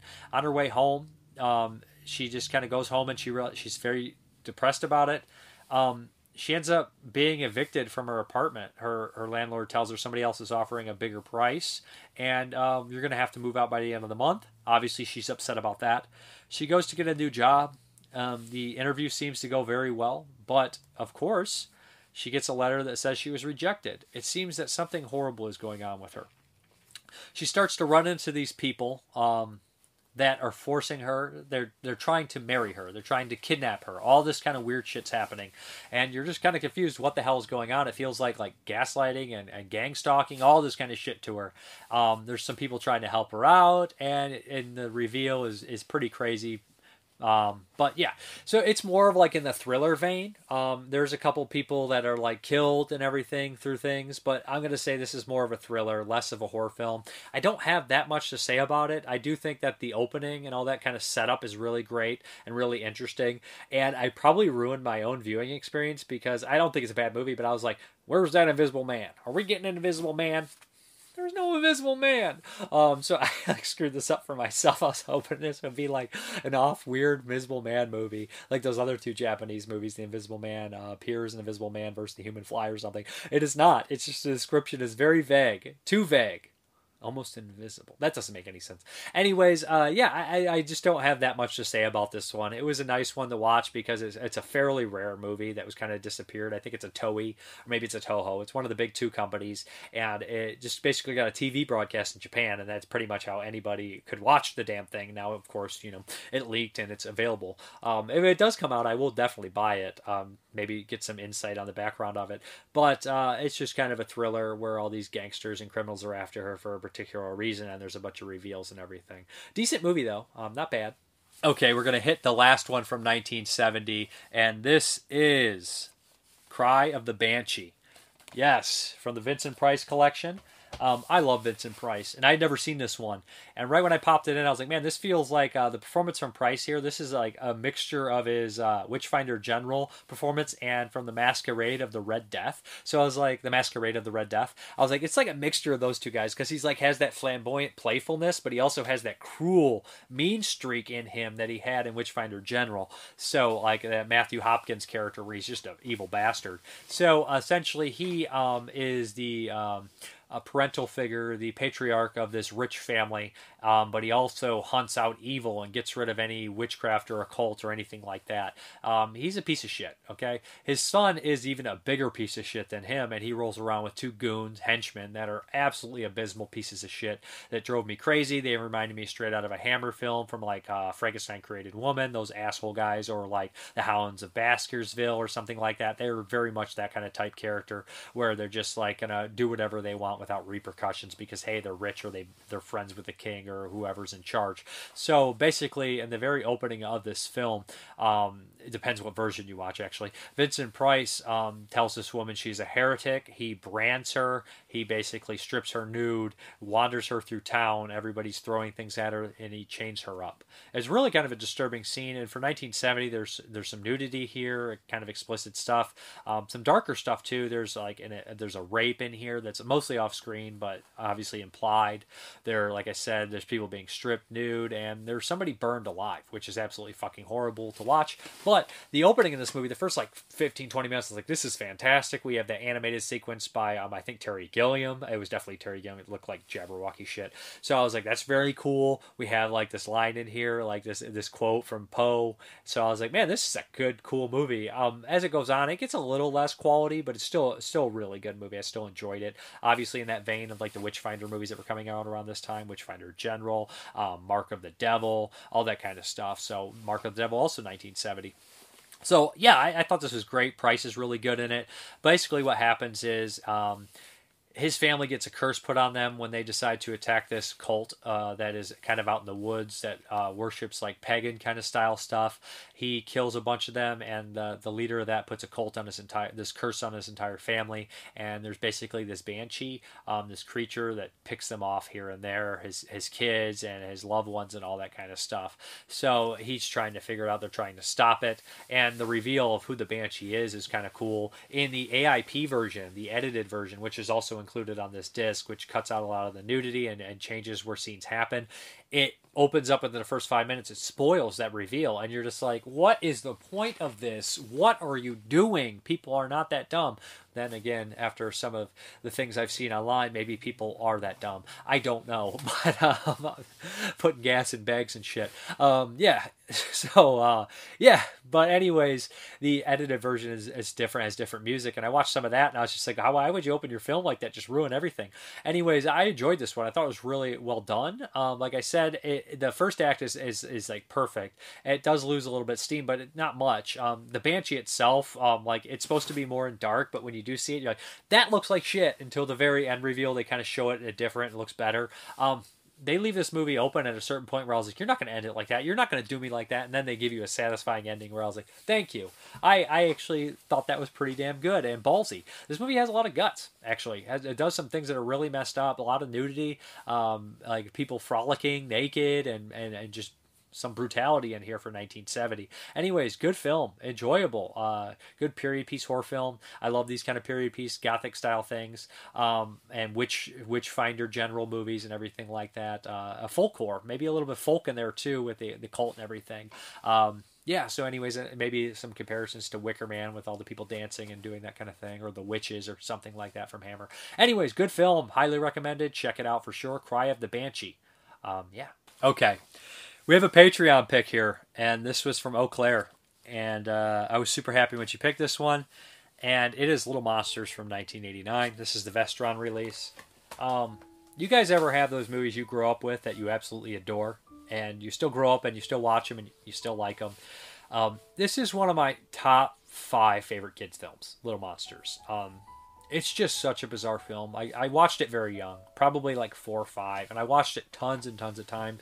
My brother was four and a half years older than me. I was born in 86. This one came out in 89. So, like, some of the stuff he would be watching, I would start to catch glimpses of. You know, I, I would play with his Masters Universe toys. So, although some things came a little bit ahead of my time, although I was a video store kid running shit all the time, it was before my time. You know, that young age, that young age of like four or five. And this was semi family friendly. Nowadays, this would not probably be considered a kid's movie. Um, if you're catching my drift, it's really weird. But back then, kids' movies were weird with Garbage Pail Kids and Little Monsters. And then you had shit like Monster Squad and Goonies. And th- there was danger in Ernest Scared Stupid. There was danger within the kids' movies. So, Little Monsters, right in the opening of this film, the score kicks in. I love this score. It has this weird melancholy feel to to it. And it just puts me back in a place of reminiscing and being nostalgic right away. And it just the narration by um, Fred Savage, which is very strange because his dad in this film is Daniel Stern. His brother is actually played by Ben Savage, and Daniel Stern narrated The Wonder Years, which starred Fred Savage. So we have Fred Savage narrating in a movie that has Daniel Stern in it and him, and it's just it's just a perfect match for me. So um, the narration comes in, and he's I never wanted to move here, and it's black and white, fades in the color, and uh, and he basically ends it with I'll never ever have another friend like Maurice, and um, like kind of like Stand by Me, the ending, how it says is like you know, do you ever have friends like that? Um, when it, no, it's just like I don't know what it is when you like have a focus at kids here in a movie. It, it just it takes me back to that time it does. It just puts me in the mindset, either like Stephen King or, or stuff like that, or like I mentioned, Monster Squad, Goonies, uh, Little Monsters. It puts me there. So uh, basically, what happens is this family has moved into this new house. Uh, there's a family of four: mother, father. The father is Daniel Stern. The the main kid is Fred Savage. His younger brother is Ben Savage. And what happens is they're having some. The parents are having obviously marital strife, um, strife, um, and their house is a fixer-upper. So there's a lot of stress on the family. Um, and weird things start to happen right away in the house. Uh, and it comes to find out that um, basically there's a monster that lives under their bed, bed, played by Howie Mandel in full makeup. And here's a little secret here: I um, actually did a, a movie in 2015, 2016. We made a movie, um, and I, my friend Brandon Salkill wrote this character, who's uh, Jimmy McDaniel's, who's over the top completely, and I was to play him. I based that character just on instinct alone just reading it and talking with them a bit, I was like, well, I see him more like a Beetlejuice Maurice character from Little Monsters, just loud, obnoxious. Well, I'm pretty good at being loud and obnoxious, so I basically channeled Maurice and Beetlejuice, two of my favorite characters, as that character, kind of over the top, you know, loud and obnoxious. Got him, need him, got him, need him. You know, baseball cards. I love baseball cards. Anyways, so this movie is special to me. I love it. I adore this film. So basically, what happens is. Um, Fred Savage captures uh, Maurice, and sunlight kills the monsters under the bed. they turn to kind of they get disfigured, then they kind of turn to clothes, and they eventually die. He lets him go. That causes Maurice to kind of bond with Fred Savage, um, Brian, and they become friends. So Maurice, as uh, as uh, what you think is an initial reward, takes him down into the underworld, which is under the bed. And there's this giant, uh, awesome, like lab- labyrinth or uh, like place where all the monsters live. Very similar to Nightbreed, one of my all-time favorite movies either. Under Midian all is where the monsters go. They live underground. So it has similarities to Nightbreed as well, which came out one year later. Um, the book was probably written around the time, maybe before. So we have this idea where you go under there and it's like this magic. You see these like streams of like these streams flying by, and my brother was like, "Those are dreams. They have to be dreams. The dreams flying through the the monster world, getting to the kids while they sleep. At the same time, these monsters' job is to scare the shit out of kids, cause trouble so the kids get in trouble, all that kind of stuff. So they sneak out and they go from under the bed, and he starts to learn the ropes and everything like that. But uh, one day he encounters Snick, and Snick is this sadist monster played by Rick Ducommun. Rick Ducommun is a comedian. He's fantastic. You guys would know him from Scary Movie and, of course, The Burbs. Ray, hey Ray, what do you think the reet over there? Love Rick Ducommun in The Burbs. He's one of my favorites. Uh, love The Burbs, by the way. So he plays Snick in this, and he's got this no neck, and he's just fucking awesome. He's got hunchback. Great performance. Scary as shit for a kids movie. Inappropriate as hell too. And he works for a guy called Boy and Boy's played by Frank Whaley, and he wears a boy's face. Really creepy, really inappropriate for a kids movie, and I'm pretty sure Boy is a pedophile. And the underground layer is pretty much like the Neverland Ranch. All right, all right, I don't want to go too far. But anyways, what happens is you learn that Brian starts to suffer um, some of the same effects that the um, the monsters do when they go to light. So, and, and there's some turmoil between him and Maurice, and it turns out that Boy is evil and he kidnaps Fred's brother, and it's up to them to rescue them. Uh, and also, Maurice was doing some shady things anyway, so there's like a kind of falling out with them. You know, obviously, Maurice is doing something for Boy he probably doesn't really want to do. So all this kind of stuff's going on. But anyways, there's a big showdown at the end between the kids and the monsters. And like I said, I don't want to spoil the entire movie. I just kind of wanted to go over it and point out some things I really love about it. Howie Mandel is manic as hell, and I love him. Uh, I love some of his lines. How about a light bud? That's one of my favorite scenes in the whole fucking movie. I say all the time as a kid. Um, um, I'm sorry. Uh, I got a hunch. Talking about my hunch, Maurice? I take it back. that whole shit's great. Um, and there's a lot of inappropriate humor that that shouldn't be for kids at all. So like it, it's it's that layer like this isn't really for kids, but it is back then. That's how kids movies were made. I like the set. I love the set. I like the idea of them like causing all these problems. The montage with all the parents getting pissed at their kids is great. Um, Ronnie is fucking hilarious. The piss in my apple juice. When I was watching I started laughing hysterically. Belly laughs. Belly laughs. I know I'm inappropriate and I'm a kid. Ronnie's gonna be pissed. It cracks me up, man. It, it's it's such a part from my childhood. And there's these weird moments in here. I know that Eau Claire pointed this out when I think it was Eau Claire. She pointed out that um, when uh, Snick is beating up Arnold, he says, Arnold says, "My knees hurt." And you're just like, "What the fuck?" Ugh. He's like, it just boy gets what he wants, and you're just like, oh, this is so gross. So like, there's these elements that aren't necessarily kids film friendly in here, but it adds this like scary element to it, and there's danger and stakes and everything. Uh, I love all the characters, even like all the kids are great. Kristen, the girl he's interested in, uh, Ben and Fred Savage are both great. Toad, and then of course Ronnie Coleman. Um, there's some good insults in here, which would be probably very offensive to kids now. Um, if it's the last thing I do today, Brian, is going to make you eat this shirt. I'm surprised you haven't eaten it already. Um, Daniel Stern, I can't think of the mother's name, but I love them too. They're great. Love the parents. Uh, Daniel Stern freaking out, being highly stressed out. I'm 15 minutes late to work here. Uh, I love that stuff. Um, it's just a, a, great imaginative idea that uh, uh, you know things would steal from this monster Inc. going under that there's a, a magic world under your bed. When I was a kid, I used to have dreams about finding secret passageways in my house that would lead to like crawl spaces and all that kind of stuff. And when I woke up, I would think they were there for a while. And I feel like there's that magic in Little Monsters. The special effects are all practical; they're all great. The soundtrack is amazing. Like I said, it just it gets stuck in your head. Um, it's just sad, and, and, but then even like the non-sad stuff, like I love all of it. I'm a big fan. It's it's a movie that's hardwired into my brain. You know, um, the actual um, I the score was what I was talking about, but the soundtrack itself is great too. You got the Talking Heads, "Road to Nowhere," fantastic song. Um, the uh, that's the magic of the night. That's the magic that plays throughout the scene with Ronnie Coleman spitting the piss tuna or piss cat food all over the principal. He spit piss on the principal. Uh, that plays during that uh, great little scene, and then you have. Um, uh, the scene, the, the music when they're actually doing all the stuff. I just like I said, man, it's all stuck in my head forever. I love it. Um, Rick Ducommun is terrifying, great performance. Um, he's having the fucking leather gloves and shit. Um, Frank Whaley is super scary. And when you see his real face, um, I don't know, man. This is a strange, creepy movie that's just like nightmare fuel, like at times as well. This probably freaked out a lot of kids. Well, I was never scared of it. I just always loved it. Um, and there's some things that logically don't make any sense. Like at one point they're scaring a baby, and some of the monster designs are really cool. Like the pumpkin guy, they're scaring a baby, and he gets upset, so he just wanders out of the house. But you know, like this whole village, like wherever it is, like you can go anywhere under the bed. So like you just assume that like he was in his own town or something, and is walking distance from his house.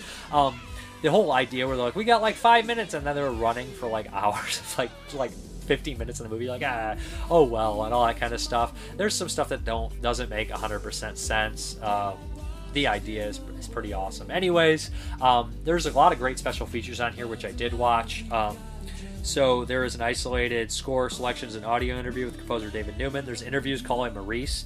Uh, Howie Mandel doesn't hold back. Uh, he's a very funny guy. He hate, he's a, kind of a germaphobe, so he hates the makeup.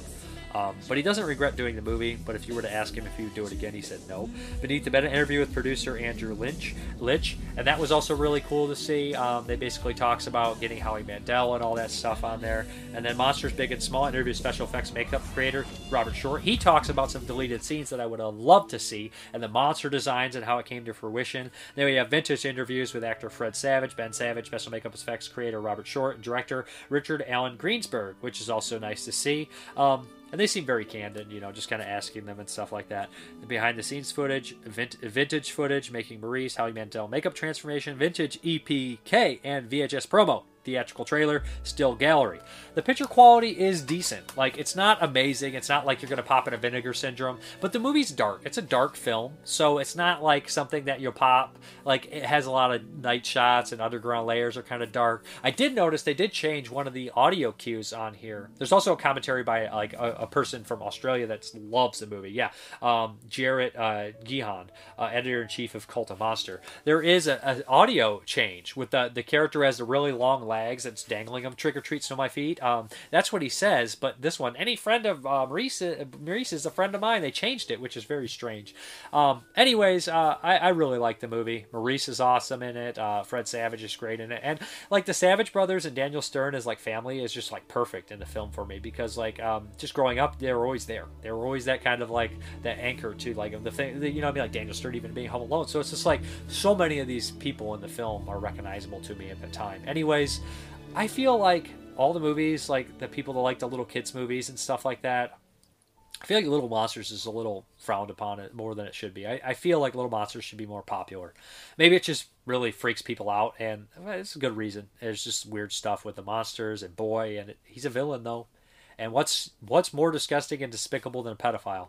Probably shouldn't be in a kids movie though. Maybe he's not a pedophile, but him. It's definitely an allegory or a metaphor or something like. Um, but some of the lines in his head, like he says, evidently you don't play fair. Like he's a great villain too, really creepy. Um, love the movie, big fan, still love it, and a lot of that's probably due to the music score and the performances and everything, and the idea is great too. There's just lots to love. I know a lot of people don't like it, but if you saw this as a kid, shut off if you rewatched it recently and how you feel about it. I, I don't know. I like I still love Monster Squad, and I still love the Goonies, and I still love this, and Earn Scared Stupid as well, and I even kind of like the Garbage Pail Kids. I like it. Okay, it's terrible. I'll never be like Garbage Pail Kids is a good movie. You'll never hear me say that. It's a bad movie but I still like it. And I, I, also I think that a lot of hate for that one is like I wanted the cards. It's like how do you fucking make cards? I don't even know. I don't even know how. I how would you make the Garbage Pail Kids as a movie? Like it was just such a bad idea in the first place. Uh, like, but anyways, Little Monsters, love it. Great stuff. Uh, Eau Claire, great pick. Happy happy to do this one for sure. Hey guys, what's up? We're here for Blind Spot. It's your blind spot though. It was your pick, mm-hmm. and you picked Escape from Planet of the Apes, the third Planet of the Apes movie what made 1971. Um, Roddy McDowell's back. Kim Hunter, I don't think ever left. I think she's been the same uh, the entire time. And who else is in this one? Really, the actor I noticed right away was M. Emmett Walsh in a very tiny role. I was like, is that M. Emmett Walsh? And he was young, kind of, never been young. But uh, yeah, the only way you could fix what happened in the last one would have to be time travel, and that's exactly where they're going. They get crazier and crazier as they go on. So apparently, um, Zira and what the hell is uh, Cornelius. Cornelius jumped in a time machine before what happened at the end of Beneath the Planet of the Apes and jumped to present day America, 1971, and uh, basically it confuses the hell out of them because they come back in the astronaut ship and it's like a media sensation. Um, Right. A couple of the doctors, one played by uh, Bradford Dillman from Piranha, and I think he's in Chosen Survivors, ends up talking to them and befriending them and kind of sticking up for them. Um, and then, of course, there is a politician that starts to like dig, dig deeper in and realizes that these apes might have committed some horrible things in their time and planet. So that's pretty much the plot of the movie. Well, I want to correct you because I don't think it's a politician. He's an advisor or something. He's like like a philosopher or something. but he is like hired by like yeah, he's the hired by by, politicians, by by the government. Is he on the commission?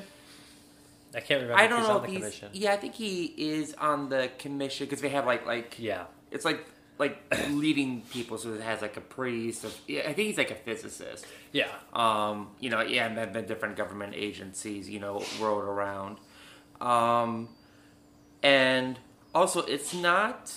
They don't. He, they're not in a time machine. They somehow got the spaceship that Taylor crashed. Yeah, that's what I said. They show up in the spaceship. Yeah. They call them aponauts. And, like, right away, like, their interviews, because nobody believes that they're confused who they are, and nobody believes that they can talk. So when they actually reveal to the world that they can talk, it's actually a really funny scene. They, Mm-hmm. like, kind of like, work the crowd. They make the jokes, like, do you talk? When she lets me. um, I, I really love Roddy McDowell and Kim Hunter in this. They're great. Mm-hmm. Ah, man, this had the best portrayal of a president I've seen in such a long time. Right. Literally, the president is more intelligent than like ninety percent of the last like twenty presidents. Exactly. like no, like he's so well spoken. Um, when the character comes to him and brings up the idea that eventually they learn the future that the apes will take over and that there could be a catastrophic event that ends the world. The president says, "Well, is it our place to do it? How do you know it's actually fact?" And he starts to question all these things and bring everything up. So one of our cats has a cold, so he's sneezing. Um, yeah, so it's it's it's actually the back and forth between the president and that um, that advisor is one of the best stu- some of the best stuff in the movie. Absolutely. Um. Oh, oh, Ricardo Montalban is also in the movie. He's great, and I figured when I saw his name in the credits, I was like, "Oh, he'll be a bad guy," but no, he plays this circus owner, which is actually probably some Oh, of the best stuff. Um, and the twist, you called it right away. Yeah, I, I caught the twist right away, but Claudio, stop it! He's been he's a huge cat, so when he sneezes, it's like the end of the world. Might have to start this over. nah, were Yeah. all right. Just okay, so uh, so anyways, uh, yeah, I thought he was fantastic in the movie. Uh, and like stuff that they bring up, like these endings of all these Planet of the Apes. I know that people always poo-poo on the Planet of the Apes movies, probably because the first one is such an iconic film, and and Beneath is just crazy. But all of them end in such dramatic fashions, like they're trying to out top each other. They're like brutal too, and they're dramatic as shit. Like I'm always attached to the characters, so when like stuff happens, I'm like, oh shit! And it's like they're always like rated G, and you're just like, what?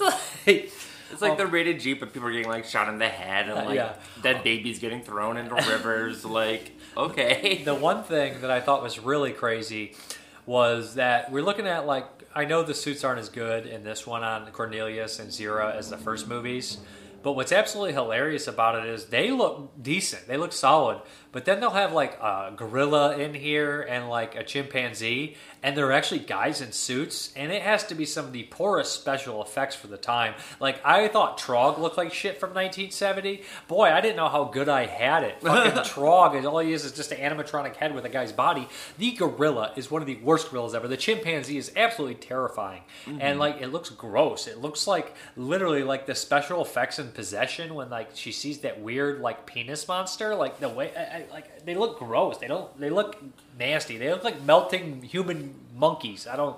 Not the gorilla, but the chimpanzee does. It, especially by chimpanzee. He but, looks horrifying. Like yeah, the, the faces for like like the bodies aren't that bad. I mean, you know, whatever. But like when they get to like the gorilla face and no, like, you the mean the chimpanzee face? face, He looks like shit. um, he looks yeah, scary. It looks like somebody like sculpted it with their eyes closed, having only like one reference of a chimpanzee ever. It, Yeah, it looks horrifying. It looks weird. Um, the gorilla is fucking so cheap and hilarious, Mm-hmm. and I, I it was great because they have this third character who I don't remember from the other movies. He's like Doctor something. Doctor, is it Doctor Milo? It is Milo because they Yeah. named the baby after that.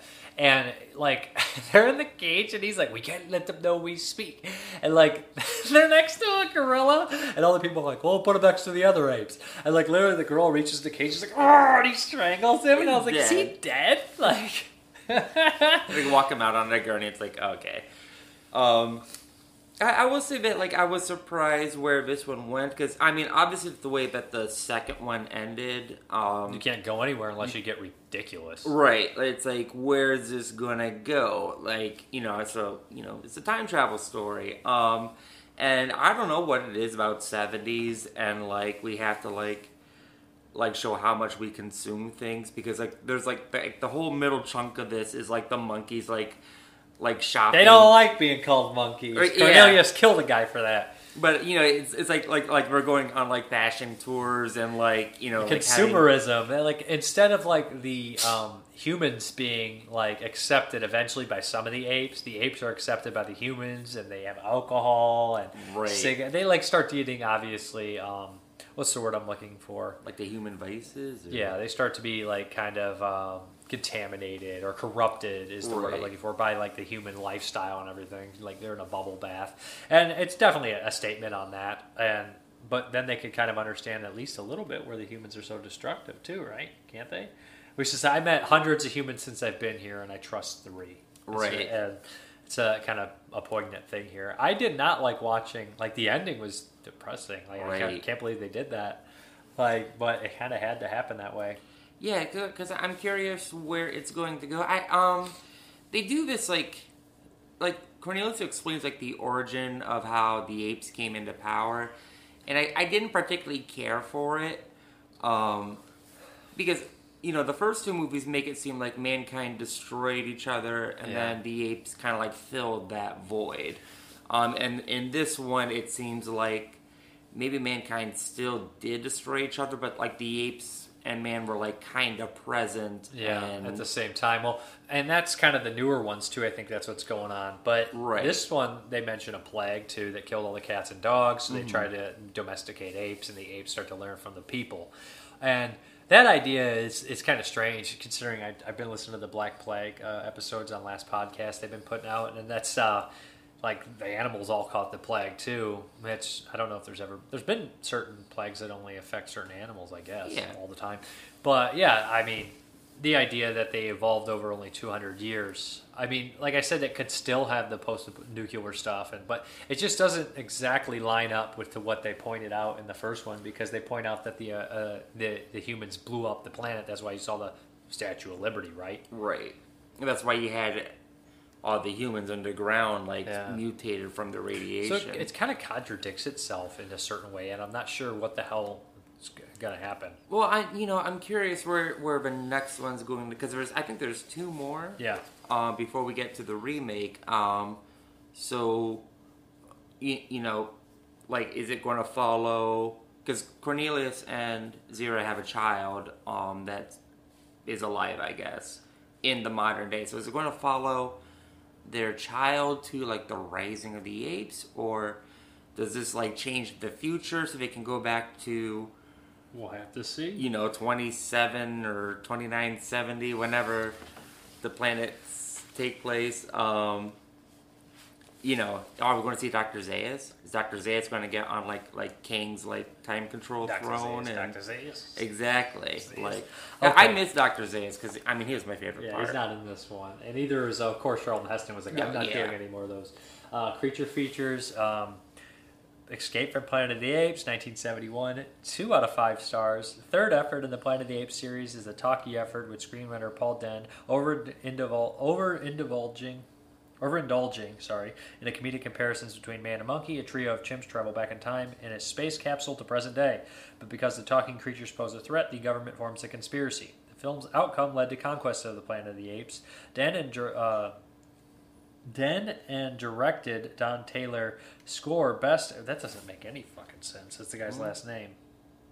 Dehn and director. Oh, Dehn and director Don Taylor score best generating empathy for beguile. This fucking whole sentence is a goddamn mess to me. Look at that. Dan and director Don Taylor score best in generating empathy for the beleaguered chimps and are less successful with the satiric, satiric jabs. Yeah. Roddy McDowell. Yeah, it just uh, for some reason using that guy's name as an opening threw Kid can off. barely read. Kid can barely read.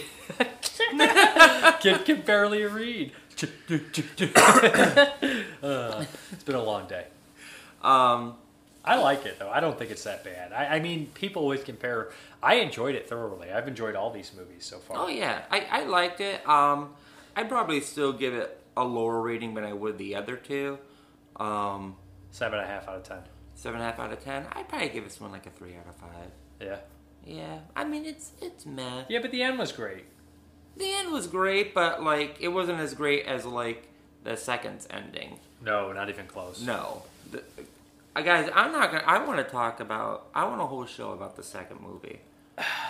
Like I, I need to discuss the second movie because it it burned me. Honest to God, I like in a good way. master. Yeah, He burned me. It was the, I want to burn him. so back. good. I actually need to rewatch the second one. I Did feel. you know that movie? Yeah, that, that's why I quoted it. It was the uh, No, no, the one I just did. Yeah, it was Nightbreed. Yeah. Did you? Yeah, that's why I said it. What'd you say? I just said it burned me. No, you didn't. You didn't say it. I did. It's on recording. You Don't said it watch it. Now we're going. Now we're going to watch the thing, and we're like, oh, well, he made the reference, but then just started talking. Pay attention to what he said the first time. Yep. I The don't- end. I can't even read. I don't know. I don't know what's going on. So next week's my pick. Yeah, what are you going to pick? I'm not going to pick the fourth Planet of the Apes. Now we gotta save that. I mean, you need these, I think, in Um, chunks. You know what? I'll probably pick a blind spot. Okay. And um, no, I'll pick a you ain't seen. Okay. I'm gonna pick Mark of the Devil from 1970. I gotta watch it anyways. I like it. I think you would find interest in it. What's that ever 1971? What? Um, Bird with the Crystal Plumage? Yeah, I No, that. not yet. I'm Why? waiting for the 4K. 4K. 4K. Yeah, it's coming out this month or next month. What about when they released it in 8K Whoa. and 16? I'll be dead by 16K. I don't have to worry about 16K. We got Mario at home. We got my uh, A. My TV won't play 8K. It'll only play 4K. Is there actually an 8K? Yes, but I don't know if there's any disc for you yet. Okay. I know that they. Str- I don't. I'm done. I'm done. 4K is enough. Unless I hit the lotto and then I'm getting like a fucking million K. And I'm gonna have a, a theater and I'm just gonna play weird movies and I'm gonna buy film reels and get a, everything. I'm Get not a- living here if that happens. if I win a million dollars, ten million dollars, I'll just be like 400 pounds watching movies. Like, I gotta put in the Maniac. You wanna watch it? No. I've seen the Neon Maniacs uh, six times. I don't think I've ever finished it. Like, this. This is over. How dare you? How dare you? literally, insult- it's it's like it doesn't make any sense, and then like I end up falling asleep. Like, What do you mean it doesn't in. make any sense? You mean mutant monsters that are killed by rain and water that live underneath the Golden Gate Bridge but live in a rainy area and only come out at night doesn't make any sense? Yeah, or, or the subway that's Or the poster that has the Twin Towers Yeah. in there, for the Japanese poster. You're like, sense. what the fuck? Anyways, Neon Maniacs, 10 out of 10, 1986 classic. is that eighty six. Yeah. Oh, wow. So we're out of here. Bye. All right, let's get into these questions, which sometimes I don't get that many answers. My questions aren't always great. Sometimes I won't do the question of the week anymore just because, like, the reply back are, are minimal or a lot of them are just, like, I don't mind jokes, but when, like, every reply is a joke, it's just like, all right. So, anyways, uh, David Scott, um, the mustache does give off 70s porn vibes. Nothing wrong with that, though. Not the whole movie, but the three main type characters from Angel Heart. Basically, I asked you guys to recast any movie of your choice from any, with anyone alive or dead. He says Al Pacino replaces Gary Oldman. Uh, he says replace Gary Al Pacino with Gary Oldman. Mickey, Mickey Rourke, um, Leonardo DiCaprio, and Big Cop replaced with John Goodman. That's pretty cool. Good casting. Isimisio, listen to you talk about the synopsis of this uh, from ear to ear just makes it sound so French. I need to check it out. I Spit on Your Grave box set looks nice, minus one film that should have been removed entirely. Can't believe they included the poster for the atrocity as well. Otherwise, beautiful set. You sound like an auctioneer reading off all those UM titles. All right. And then we have Stuntman Mark. Always loved your videos. I'm surprised that you only got I Spit on Your Grave from Ronin Flicks and not the set for Haunt. I know you love Halloween theme horror. Check it out if you haven't already. It's definitely worth the purchase. Yeah, I, I did watch that. I did enjoy it. It was just a little steep. I might get it eventually. Dr. Snuff, you're probably thinking of It Conquered the World. And he is right. I, I basically thought It challenged the monster It Monster Challenged the World. I was getting mixed up with It Conquered the World, which doesn't have a Blu-ray release. This one doesn't. It Conquered the World. Unfortunate. Elk Vomit. I'm related to pretty much everything in this video, but I just want to say I finished watching the new Mighty Duck series on Disney Plus, and it's pretty damn good. The only thing I have to say uh, that is sort of nitpicky is that the dialogue of the adults was really bad. And I don't know, but to me, it seemed like Emilio Estevez doing his best Charlie Sheen impression throughout the entire series. Uh, David Leather, great mustache. I would cast you as the great Frank Zappa. Elk Vomit. Well, I didn't know the guy who played Cho- uh, Chozen from Karate Kid Part 2 as a bit part in Paper Tigers. Also, I can't wait for you to watch 18 Bronzemen. It's not by any means a favorite of mine, but it's enjoyable. Bangrim, as far as your question, I'd cast Brendan Fraser in the remake of the original Maniac as a person who used to be a heartthrob and now is known for how he how he looks now driving him crazy. John Walsh, the girlfriend of Merle uh, in Highway Racer, uh, Lily Carti, uh, uh, Carati, became a porn star in the late 80s. She was also Miss Italy 1974 finalist, won the category of Miss Elegance. Ha ha ha. Later found out to be a heroin addict. Yeah, they do mention that in the special features, and she died fairly young. She's kind of minimal in the movie.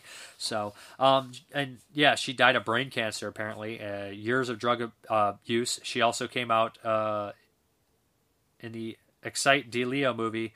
Um, she came out to in the X. It says EXC. Uh, excellent. Oh, sorry. She also came out in the excellent Di Leo movie to be 20, 1978. Wow, the ending is really bleak on that one. I'll have to check that out. Nick Mua, I enjoy your question a show. Its current format too, sir. As plenty of movie meat. Heck, it's a full cinematic meal. I'll take that over small mini bites any day of the week. Somebody basically wanted uh, the video to be cut up into short little segments and everything, of just separate videos. And I explained that I probably wouldn't be doing that because I used to do that. If possible, I'd recast my favorite dark black comedy, The Burbs. Dr. Werner Klopex, Sir Christopher Lee, Uncle Reuben Klopex, Donald Pleasence, Hans Klopex, Matthew Lillard, Ray and Carol Peterson, Mark Hamill and Glenn Close, Ar- Ar- Arn, uh, Arnie, Eugene Levy, Ricky Butler, James Duval. That's a good cast. Lastly, Lieutenant Mark Rumsfield and Bonnie Rumsfield equals Samuel Jackson and Michelle Pfeiffer. Okay. And then we have questions. At what point does a stack or rack of movies evolve into a proper collection? When you reach 500 movies, 1,000, 5,000, more? Whatever you think it is. I am not the authority on what a collection is. Um, would you ever consider replacing your plastic baggie with the prescription scri- uh, Patreon subscribers' names with a bloody pillowcase for dramatic and creepy effect? No, never thought of. I probably wouldn't. And now somebody sent me a little mini bloody uh, bag or something, I'd probably use it. But I'm not gonna. I, I'm not gonna go out of my way to do it. Do you enjoy dystopian movies? If uh, so, could you name some of the movies? I really enjoy Ben Wheatley's High Rise, featuring Tom Hiddleston, Jeremy Irons, and Elizabeth Moth. Moss. Uh, yeah, dystopian movies. Um, one that pops off the top of my head is Zero Population Growth. is pretty entertaining. Um, Jeez, would you consider Planet of the Apes dystopian? Um, dystopian, right off the top of my head. Uh, trying to think of these post-apocalyptic movies that come to my mind right off the top. I should have done some research because there's literally hundreds of movies that I could mention, and none of them are going to come to my head. None of the obvious ones. Children of Men is great. The Aftermath from 1985 is an underseen one that's pretty nasty, pretty crazy Belgium movie. Good stuff. Um, dystopian. Uh, there's tons of zombie films that are dystopian. Day of the Dead is my all-time favorite movie. That's definitely dystopian. Um, so yeah, or or are you thinking more like before complete civilization collapsed? Uh, yeah, so there uh, several films is releasing a bunch of uh, post-apocalyptic movies or Mad Max kind of ripoffs, and one is Endgame. That's one you should check out. That's really fun. And uh, New Gladiators uh, by Lucio Fulci. So that's two that come to mind right away. Uh, Colin Morris, awesome reviews. Really uh, recommend Valhalla Rising if you like Refn films. My favorite, just behind Bronson. Irish Mad Dog 1987. Excellent show as usual, Dave. I definitely need to grab the Plizia Tetsi set. So obviously you're keeping the mustache, right? Well, mustache. Uh, Matt Boland, John Carpenter's Thing, starring Andrew Dice Clay. Actually, just put Dice in every movie retroactively. Hey, yep. of Jason uh, Hammond. The Muppet movie replaced with the Feebles. Um, we're not your average ordinary people. Meet the Feebles. Uh, Leslie Everett's uh, Lars von Trier's Antichrist with Katharine Isabelle and Brendan Fletcher. Neil uh, Machino, The Terminator starring John Candy. I can just see John Candy like, hey, how's it going? I, uh, hey, I'm looking for, uh, you know, are you Sarah Connor? Uh, just he'd be so jovial and friendly. Uh, Jason Fetters, Hugo Stiglitz in The Purge. That's all you need in The Purge. You've seen how he handled himself in Nightmare City. Uh, David Gibson, Half Baked with the Three Stooges. That could actually be hilarious to see the Three Stooges high as a kite. And then we could have uh, Brian, who goes to prison. Um, oh, not Brian. Who's the one who goes to prison? Uh, I can't think of the comedian's name. He's in it. Well, you got a fourth guy. He can be Shemp. So, and then we got uh, Christopher Bickle, Evil Dead, starring Eddie Deezen. Okay. Corey Walter, Friday, but instead of Ice Cube and Chris Tucker, it's John Lithgow and James Woods, and Chris O'Donnell will play Debo. That's so ridiculous. I don't even think it's funny. Uh, Cody Rapp. I would love to see blood sucking blood sucking freaks recast with an all star cast, but specifically Vincent Price's Sardu. Oh, that would be pretty pretty cool. John Soloway. Every Rob Zombie movie. Anybody but Sheri Moon. You know what's funny about that? I feel like the people that hate Rob Zombie talk more about Rob Zombie than the people that like Rob Zombie talk about Rob Zombie. Uh, Ashley Marie Short, The 39 Steps, starring Ryan Reynolds and Olivia Wilde, featuring Tom Hardy as the man missing a finger and Gal Gadot as the agent woman in the beginning. Also, Elijah Wood as Mr. Memory or whatever. Obviously a comedic twist, but I already laugh at it like it's a comedy anyways. Okay. Bad Masters, great and informative reviews as always. That Polizia Tetzi box set is very enticing. Have you seen Mustachioed uh, Maurizio Merli Merli's Commissioner Betti trilogy, Roma Violenta, uh, Napolia Violenta, and Italia a Mano Armata. They kick so much ass. I ah, man, the one I remember him in is Rome Armed to the Teeth. I don't know if that's a translation. If that's one of them, is he in the tough ones too? I, I those like I, I, would only know the American titles, the Americanized titles of them, but I've seen him in a couple movies. Um, and like I don't know how I feel about him yet. In Highway Racer, he was very good, very different. But like, I, I, I know he's not like supposed to be Franco Nero, but he feels like Franco Nero from High was the one High Crime and uh, fucking what was the other one? Um, Street Law. So like, I, I need to watch more of his films and give him a better shot because I know he's in a bunch of them. And I guess the question of the week, which hopefully some people answer this time, or I'll have to switch it up and start doing something a little different, is what genre of film is the most thought provoking? And I know most people would say horror, and I would agree to a certain extent, but honestly, sci-fi to me is always thought provoking. Especially we talk we're talking about uh, Escape from Planet of the Apes, and like we talk about Day the Earth Stood Still. They always bring up these concepts and ideas, and I feel like science fiction might be the most thought provoking uh, genre of all film. So let me know what you guys think the most thought provoking genre of film is. Uh, yeah.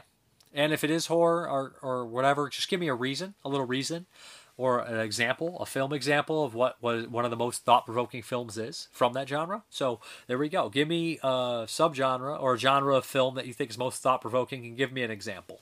That would be great. And, anyways, we're going to hop into this update. All right, let's hop into this update. First up, some 4Ks. Amazon had that Prime Day or something, so they had some cheap 4Ks. Um, this is going to be embarrassing, but I've never seen Smokey and the Bandit, so I'm going to watch it in 4K eventually. I'm sure I'll love it. I mean, I love the Burt Reynolds movies I've seen, like White Lightning and Gator and Boogie Nights, and pretty much everything I've seen him in, I've loved him. So yeah, can't wait to watch probably most popular movie ever made. Woo! London Bridge is falling down.